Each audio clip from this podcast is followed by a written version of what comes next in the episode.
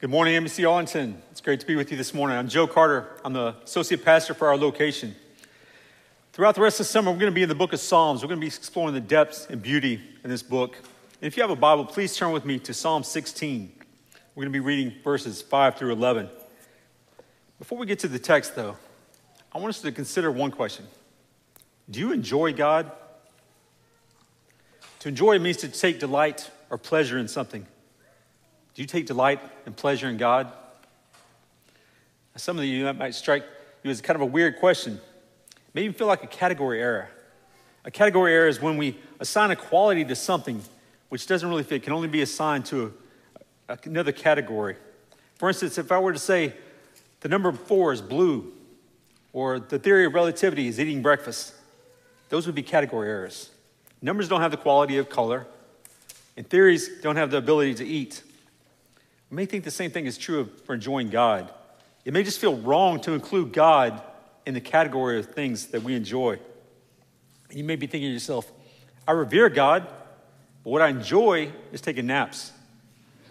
Or I worship God, but what I enjoy is chocolate ice cream. I love God, but what I enjoy is hanging out with my friends. But I hope to show you it's not only God is not only someone you should enjoy, but that you will not truly find meaning and purpose and happiness in this life unless you make it your life's pursuit to enjoy God. I don't think it's an exaggeration to say that our not enjoying God, whether because we don't know how to enjoy God or whether we don't, if we're not motivated to enjoy God, is one of the biggest problems in our lives. I'd even be so bold as to suggest that is probably the biggest problem in your life. But before we consider this, let me take time to pray for our time together. Lord Jesus, we thank you for allowing us to come together today to reflect on your holy word. Open our hearts so that we may see the truth that you're revealing to us. Help us to leave here today with a better understanding of how we can better enjoy you. And help us to leave with a greater appreciation for the sacrifice you made for us. We ask all this in your holy name. Amen. So, about 20 years ago, I was wandering through a library and I stumbled across a novella called A River Runs Through It by Norman Maclean. And I'd seen the, the movie based on the book about a decade earlier, and so I thought it'd be worth reading. And for some reason, I never got past the first page of that book, but that one page changed my life. And A River Runs Through It is about a story about a young man in 1900s in Montana and he talks about his, how his father was a Presbyterian minister and avid outdoorsman. And then on Sundays, between the services, between the morning and evening worship services, he says, quote, we had to study the Westminster Shorter Catechism for an hour and then recite before we could walk the hills with him while he unwound between services. But he never asked us more than the first question of the catechism What is the chief end of man? And we answered together so one of us could carry on if the other forgot. Man's chief end is to glorify God and to enjoy him forever. This always seemed to satisfy him, as indeed such a beautiful answer should have. I had never heard before that the chief end of man, that is our purpose in life, was to glorify God and enjoy him forever. And I thought that was indeed a beautiful answer. Also, that it couldn't possibly be true. Sure, we're supposed to glorify God. I knew that was somewhere in 1 Corinthians. But where did the Presbyterians get the idea that we're supposed to enjoy God? So I found a copy of the Westminster Catechism, and I looked at the first question What is the chief end of man? It has a footnote. And on that footnote, it says it got, it got the answer from Psalm 16, 5 through 11. So let's look at that passage together. This is the word of the Lord. The Lord is my chosen portion and my cup. You hold my lot. The lines have fallen for me in pleasant places. Indeed, I have a beautiful inheritance. I bless the Lord who gives me counsel. In the night also my heart instructs me. I have set the Lord always before me. Because he is at my right hand, I shall not be shaken. Therefore, my heart is glad and my whole being rejoices. My flesh also dwells secure, for you will not abandon my soul to Sheol or let your Holy One see corruption. You make known to me the path of life. In your presence there is fullness of joy. At your right hand are pleasures forevermore. To me, this is one of the most beautiful poems in all the book of Psalms. But rather than go through it line by line, I want us to look at the last line and really focus on that because it summarizes everything that comes before. So we're going to take each of these three phases in this verse, and we're going to look at the three concepts path, presence, and pleasure. And we're going to take all that and we're going to see how it relates to our, helps us understand our purpose of our lives. So the first phrase is, You make known to me the path of life. And this is work of the Holy Spirit. And how do we know this is the work of the Holy Spirit? Well, because Jesus said the primary work of the Holy Spirit is to manifest the active presence of God in the world, and especially in the church and the life of the believer. That Jesus says in the Gospel of John, He, the Spirit, will glorify me because it is from Him that He will receive what He will make known to you. And one of the things He makes known to you is the path of life. And we can restate this by saying that the Holy Spirit makes the path of life known to those who have put their faith in Jesus. So, what does this mean, path of life? There are a few things we need to understand to really understand uh, what this phrase means, how it applies to us. First, a path is a, a route you take to get somewhere. And a path always refers to a path, a trail that someone who has walked before and to get, to get you there. If you're using a machete to hack your way through a jungle or forest, you may be creating a path, but you're not walking along a path. A path is something somebody's already created that you are following along. And what makes a path a pathway is that someone has come before you and make a way for you to follow. And for us, the one whose path we are called to follow is Jesus. That's what it means to be a disciple, to follow along on the path that Jesus created so that we can become more like Jesus himself. And the Holy Spirit is leading us on a path in such a way that we can follow Jesus in order to become more like Jesus. And the second thing we need to know about paths is that it implies movement. You don't just stand on a path, you travel along a path, you move along a path. And we'll see why that matters in just a moment. And finally, some paths end in a destination. But what is being made known to us is the path of life. This is a path that leads to a destination, yet that path doesn't stop there. Jesus says in John 3:36 that whoever whosoever believes in the Son of, has eternal life. Eternal life is not just something that happens in the future. The moment you put your trust and faith in Jesus, that's when your eternal life began. So your eternal life started that moment, and it's going to continue on for all time, for forever. And since you have eternal life, the path of life must be an eternal path. The path of life the Holy Spirit is leading you on starts when you put your faith in Jesus. And it's a path that's going to go on and on and on for all time. And what this means is that the Holy Spirit is never going to stop making a path for you. In John 14, 6, Jesus says the Holy Spirit will be with you forever. So the leading of the Holy Spirit, therefore, doesn't end when we die and go to heaven. The Holy Spirit is leading us on the path of life now. He's going to be leading us on this path of life for all of eternity. So the Holy Spirit is treading down a path for us to follow.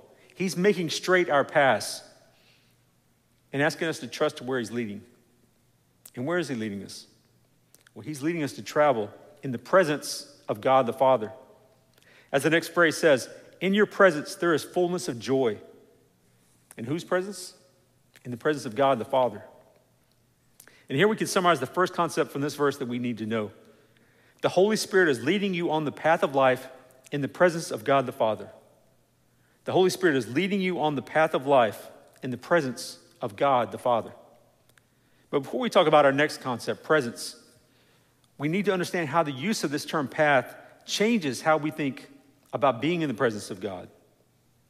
And for the longest time, I had this visual image of the presence of God that was very static and very stationary.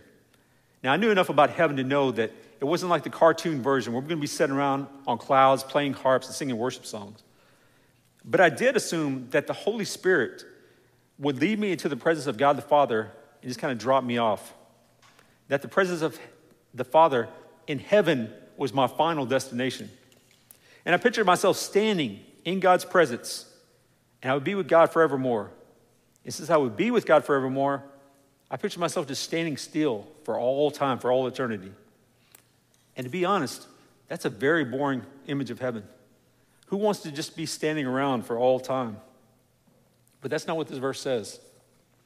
It says, What is being made known to us is the path of life. Life goes on forever.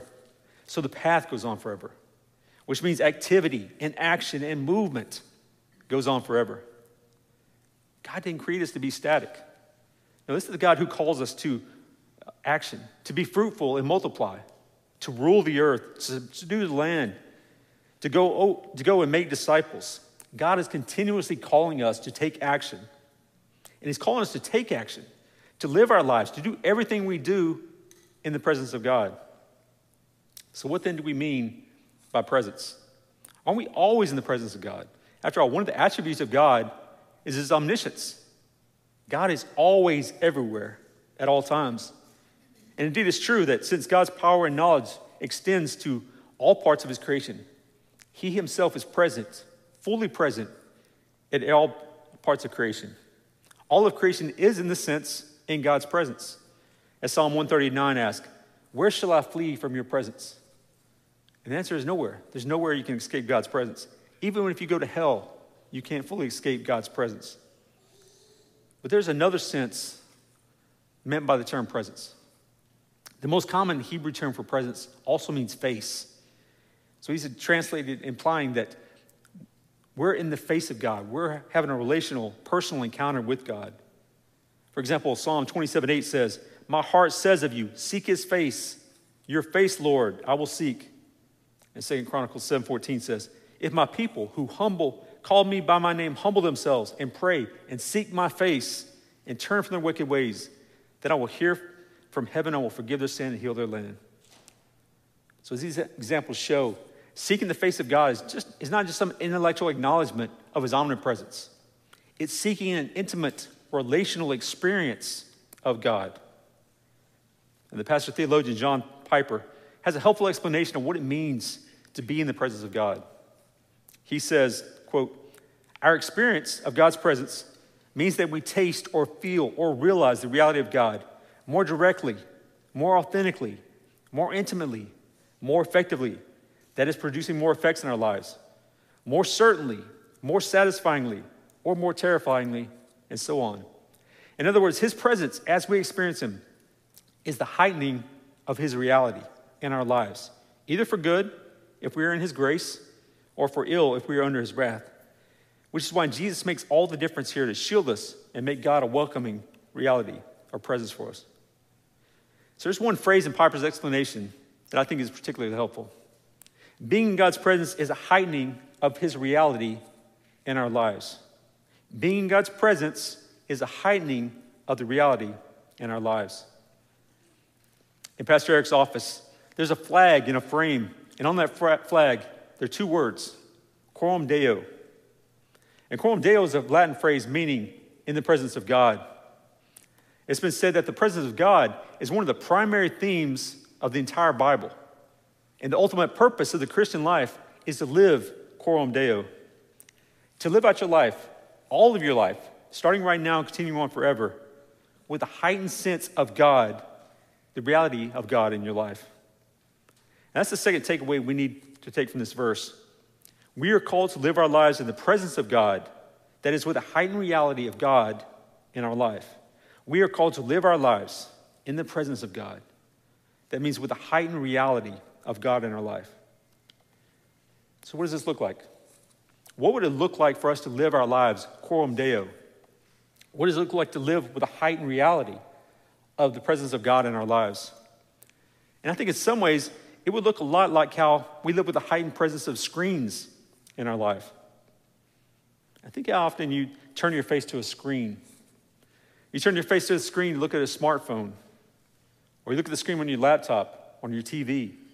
You look at the screen on your cars, or even on your microwaves. If you're like most Americans, you literally turn your face to a screen dozens or hundred times a day. And my point is not to make you feel guilty about how often you look at screens. Screens can be valuable. We have screens in this auditorium. I lose screen, look at a screen when I'm looking at my notes for my sermon. There may be a reason we need to limit our screen time. But that's a sermon for another day. My point is merely that much of our life, in turning to screens, we do so because in looking at turning to screens, we're seeking something valuable. If we're before a screen at the movie theater, we're probably seeking entertainment. If you're looking at a screen on your laptop or a computer at work, you're seeking productivity. If we're before a screen in the auditorium, like here, we could be seeking God's word. Or you're reading the Bible on a screen on your smartphones. We turn our face to a screen because we're seeking something good, something valuable. And in the same way, we should turn our face to God because we are seeking something good, something valuable. We're seeking the fullness of joy.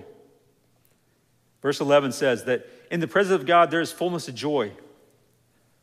Now, fullness means to be filled with to capacity. So, fullness of joy means to be filled to capacity with joy.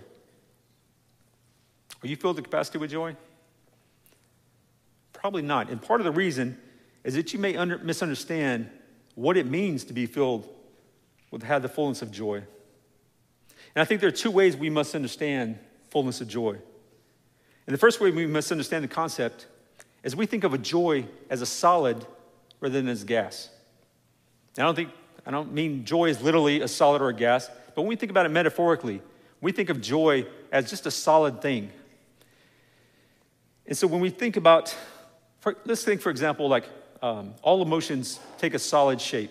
And let's say joy, the joy you have right now, can fit into a box about 10 by 10 feet. Now imagine taking this box, a 10 by 10 foot box, and placing it into your heart. So you got that? You got that image in your head now? Now take a close look at the picture. Do you have any space around that? Is there more room for other emotions besides this, this box in there? What I mean is this when you picture the image of joy, this box of joy in your heart, do you have room for other emotions like sorrow or pain or loneliness? Of course you do. Because no matter how big your heart is at the time you put that box in there, it's going to get it's going to expand. You're going to expand the picture in your head so that you, because you can have more than one emotion. So now let's run this thought experiment again. And let's imagine most emotions take the shape of a solid. But let's say joy is an exception. Let's imagine joy as a gas. Now, you probably remember from chemistry class that one of the properties of a gas is that it expands to fit its container. So now imagine joy in your heart. If joy is like a gas, it will expand to fill your whole heart. So, what happens when you add some other emotions? Well, let's take a box of anger and put that in there. Let's take a box of anxiety and put that in there. And a box of boredom. What happens to the joy? Well, it may get squeezed a bit, but it's still all there. You haven't lost any of it. It's still in every space and crevice that something isn't already taking up.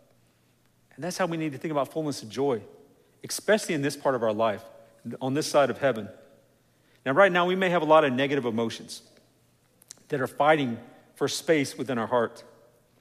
But one day, those emotions are going to be gone.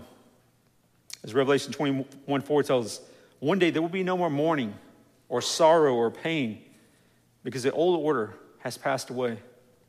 So, right now, your heart may be filled with a lot of negative emotions, but you can also, at the same time, be filled with joy. You can be filled with joy because you are in the presence of God. And that was true for David, the author of this psalm, and it can be true for you too. As we see throughout the Psalms, David still had negative emotions. He still got scared and lonely and discouraged and anxious, but he also had fullness of joy. And you can too. And the encouraging thing is that the more you clear out those emotions you don't want, the more you let go of the hurt and pain and frustration, the more space you have in your heart for that joy to expand. The joy that's already there, it just needs opportunity to expand.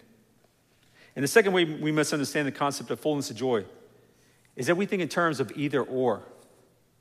We think that we can either have God, enjoy God, or we can enjoy the things of the world. But we can't do both, so we have to make a choice. Now, of course, there's a kernel of truth to that. We can't enjoy God and enjoy sin. We do have to make a choice there.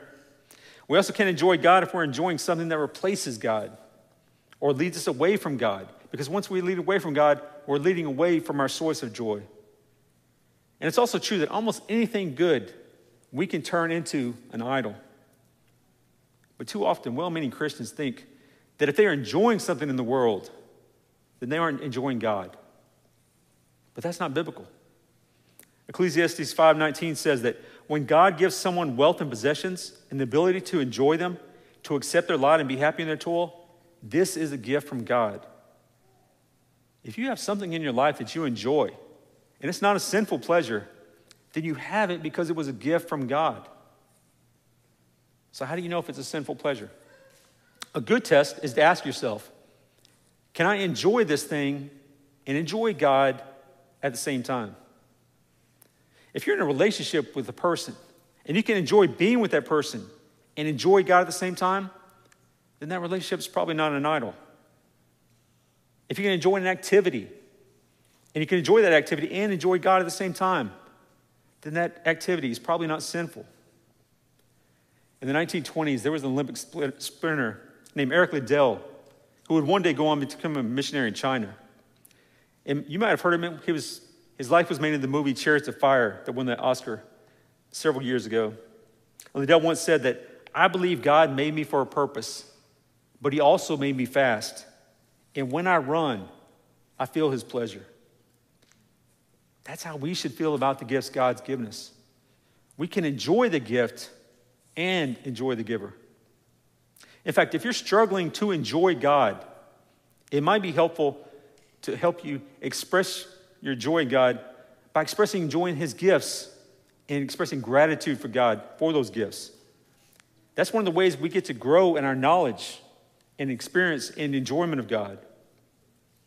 And take honey, for example. In biblical times, honey was the standard of sweetness and one of the most enjoyable delicacies that could be found. In Psalm 119, David said that God's word was sweeter than honey. And his son Solomon said that wisdom is like honey. And we know God's word is like because we know what honey is like. We can compare the two. I'd go so far as to say that the primary reason honey exists on this side of our fallen world is so that we can know God better. Now, if mankind had not fallen into sin, then we should know God in a way, earthly goods in a way that we know God. For example, rather than saying God's decrees are like honey, we would say honey is like God's decrees because that would be what we think is most sweet. But in our fallen world, we often have more of an experiential knowledge of God's creation than we do of the Creator. And that is why God uses the things of the earth to teach us about Himself. We know something about God through the things that God gives us. So use the enjoyable gifts that God has given you and let them deepen your appreciation and your gratitude for Him. It can be good to eat honey and enjoy it, but it's much better to eat, enjoy eating the honey while being in awe and gratitude for the one who gave it to you and who gave you the ability to enjoy it. There's another helpful way you can grow in your enjoyment of God. God is a person. So we should expect to enjoy God the same way we do human persons. And think about somebody you enjoy. Maybe it's a romantic partner or a family member, or a close friend. What does it mean for you to enjoy them? Well, it means in part we enjoy being in their presence and spending time with them. We enjoy getting to know them. We enjoy talking to them and hearing from them, such as through written communication.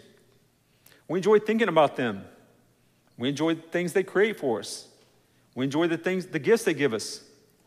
We enjoy and appreciate the things they've done for us. We enjoy doing things that make them happy. We even enjoy spending time with those who share and appreciate our passion for them.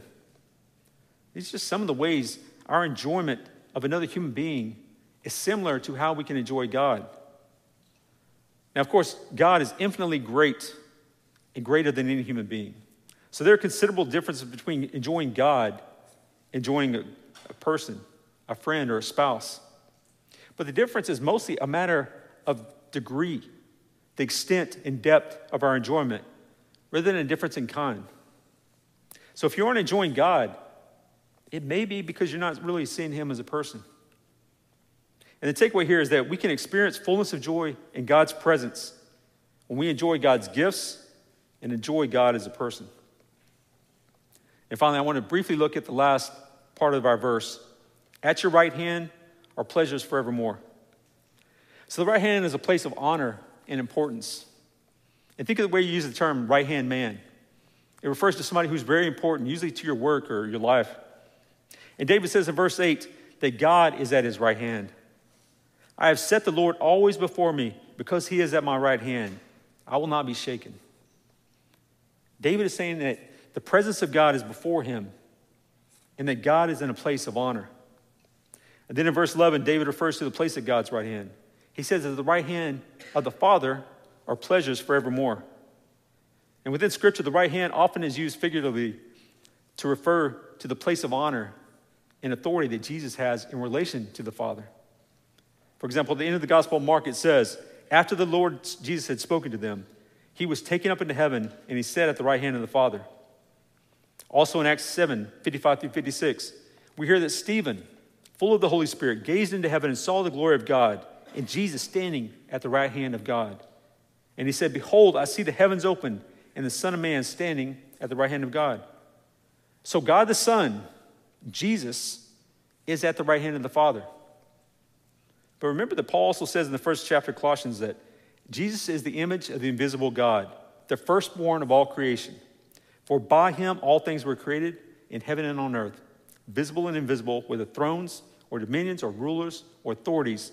All things were created through him and for him. All things were created in heaven and earth, were created for and through Jesus. That was true when God created the heavens and the earth, and it's going to be true when he creates the new heavens and the new earth. So, in using this term, is David referring to, when he uses the term pleasures, is he referring to the pleasure of Jesus, or is he referring to the pleasures of the earthly things, or the future earthly things? I think he's talking about both. In the parable of the talents, Jesus says that the master replied, Well done, good and faithful servant. You have been faithful in a few things. I will put you in charge of many things. Come and share your master's happiness. If we're faithful, if we be put in charge of many things, many enjoyable things in the life to come, but while there may be many pleasures to be found in the new heavens and the new earth, the greatest pleasure of all, the greatest pleasure we're going to enjoy for all eternity will be Jesus. Remember that earlier I said that eternity has already started? We don't have to wait to start finding our greatest pleasure. We don't have to wait to start taking pleasure in Jesus. But how do we do that? And one of the most overlooked ways is by learning to preach to yourself rather than listening to yourself. If you listen to yourself, you're eventually going to hear the wrong message. You'll hear the message that you don't matter, the world doesn't matter. You'll hear the message that you're all that matters, and so you can be able to do whatever you want. Or you'll hear the message that no one truly cares about you, nobody truly loves you. If you listen to yourself long enough, you'll eventually hear a message that drags you away from God, drags you out of the presence of God, and drags you away from the source of all pleasure. That's why you need to learn to preach to yourself the truths of Scripture, especially the truths of the gospel. So, if you're unclear about what the gospel is, here's a brief summary. The gospel is the good news about Jesus Christ, that he is the Son of God and became man for us, that he died in order to restore us to our relationship with God, and that he was raised from the dead and established over all things. Preaching the gospel to yourself means reminding yourself of what Jesus has accomplished on the cross and how he rescued us from sin. It also means reminding yourself of why he died for us. Why did Jesus die for our sins? 1 Peter 3 tells us, For Christ also suffered once for sins, the righteous for the unrighteous, to bring you to God. Jesus died in order to restore us to our relationship with God the Father. He suffered for our sins in order to bring us to God. And why did Jesus bring us to God? Because in the presence of God, there's fullness of joy. And at the right hand, where Jesus is, are pleasures forevermore. In other words, Jesus died to bring us to God so that we could be in the presence of God and enjoy Him forever. That's the takeaway I don't want you to miss. Jesus died to bring us to God so that we be in the presence of God and take pleasure in Him forever. Jesus died to bring you to God so that you would be in the presence of God and take pleasure in Him forever. How amazing is that? Years after I stumbled on the Westminster Catechism's claim that the chief end of man is to glorify God and enjoy from forever, I found this comment by C.S. Lewis. The Westminster Catechism says that man's chief end is to glorify God and enjoy Him forever. But we shall know, then know that these things are the same thing. Fully to enjoy is to glorify. In commanding us to glorify Him, God is inviting us to enjoy Him. When we enjoy God, we bring glory to God. And as Isaiah 43 7 says, that's the reason we were created. We were created for the purpose of glorifying God. And when you think of it this way, you realize why the good news of the gospel is even better than you could ever imagine. Jesus died so you could enjoy pleasures, pleasures beyond your wildest imagination for all of eternity. That's incredible news that we often take for granted. And that's why I said at the beginning of the sermon that not enjoying God may be your biggest problem in life. If you aren't filled to capacity with delight and pleasure in God, then you are missing out on the purpose of your life. If you aren't filled to capacity with the delight and pleasure of God, then you are missing out on the reason for your existence.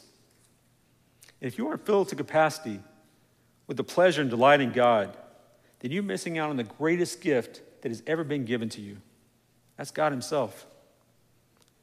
So don't go another day without missing your purpose. Don't go another day without missing the reason for your existence. Don't go another day taking the gospel for granted. Do whatever it takes. Make whatever changes you need to make in your life so that you can start glorifying God by enjoying God. Let's pray. Dear Heavenly Father, we are humbled and amazed that while we were trying to escape your presence, you sent your Son to rescue us. When we were seeking to find inferior pleasure in the things of this world, you made it possible for us to have the greatest pleasure of all. We thank you for allowing us to come into your presence. Help us to seek your face so that we may find the fullness of joy. In your Son's holy name we pray. Amen.